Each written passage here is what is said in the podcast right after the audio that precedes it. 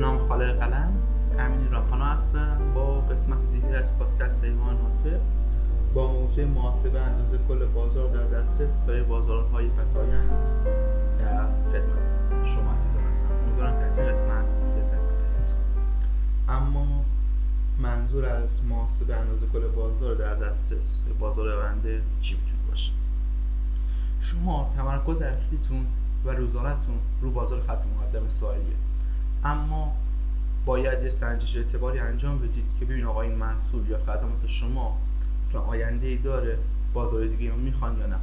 برای همین باید بازارهای دیگر رو بررسی بکنید تا مطمئن بشید که در کوتاه مدت و بلند مدت کسب و کار شما جریان مثبت نقدی داره و سود است این کار هم برای اطمینان به کارمنداتون خودتون و سرمایه گذارانتون می‌تونه باشه.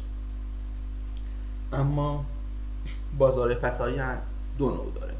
نوع اول بازار موجوده. شما بازار که به عنوان خط مقدم انتخاب کردید رو دوباره درون این بازار به فروش می‌دید. اما نه محصول پایتون.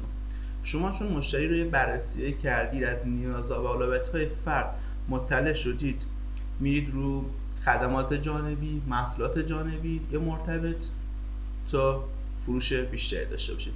اصطلاحا شما مثلا اگه تک خدمات تک محصول بودید اینو به چند تا می‌رسید اما نوع دوم بازار اینه که همون محصول یا خدمات پایتون رو به بازارهای مجاور به فروش می‌رسید این کار مزیتی که داره شما رو در کارتون تخصصی می‌کنه و بازار بزرگتری رو به دست میارید شما اصلا با بازار خط مقدم سالیتان یا وسط یه دایره بگیریم و دایره رو به بخش مختلف تقسیم بکنید شما میرید به هم مجاورت این مجاورت این و مجاورت این.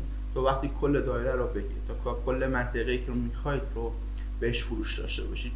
و اون زمان می‌تونید باز از روش دیگه برای کسب بازار استفاده بکنید.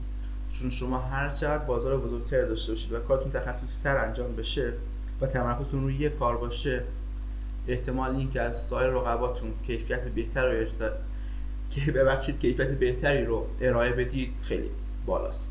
به همین دلیل کسایی که تگ محصول یا تگ خدماتی هستن در شروع کارشون خیلی بهتره.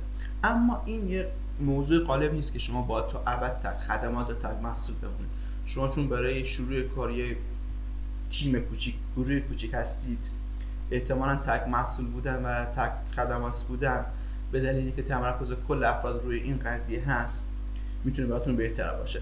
ولی زمانی که شما کسب و کارتون رو گسترش شدید و بزرگتر شدید و تیم های مختلف گروه های مختلف رو در اختیار داشتید می‌تونید سراغ محصولات و خدمات متنوعی که در راستای کار شما و ارزش پیشنهادی شما می‌تونه باشه انجام بدید. اما به این دلیل میگن که این قضیه زیاد مهمه که شما اگه بازارهای آیندهتون رو نتونید به دست بیارید کسب و کار شما محکوم به شکسته. خب مثلا اگه شما محاسبه نکنید چه کاری میشه؟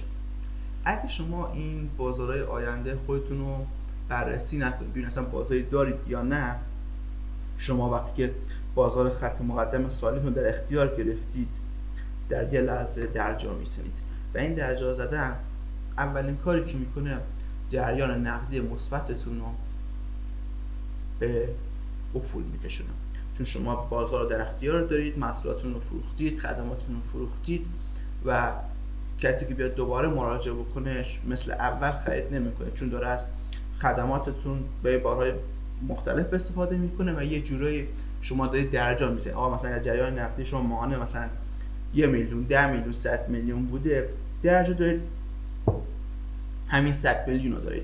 وقتی این 100 میلیون رو داشته باشید و هزینه شما میره بالاتر نیاز به پیشرفت و گسترش دارید یه جایی به سر به سر و بعد به زیانده میزه و ببیشه برای محصول خدماتی که بازه مصرفیشون یه بازه بلند مدته شما بعضی از ماها با کمبود سرمایه مواجه میشید. به همین دلیل شما باید بازار آیندهتون رو محاسبه بکنید تا بلا فاصله بعد از به دست آوردن بازار خط مقدم سالی سراغ بازار دیگه برید.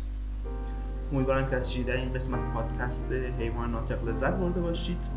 لطفا انتقادات نظرات پیشنهادات خودتون رو با من در وبگاه شخصی با آدرس امینیرامانو.com در میان بذارید از شنیدن این قسمت امیدوارم لذت برده باشید. موفق و معید باشید.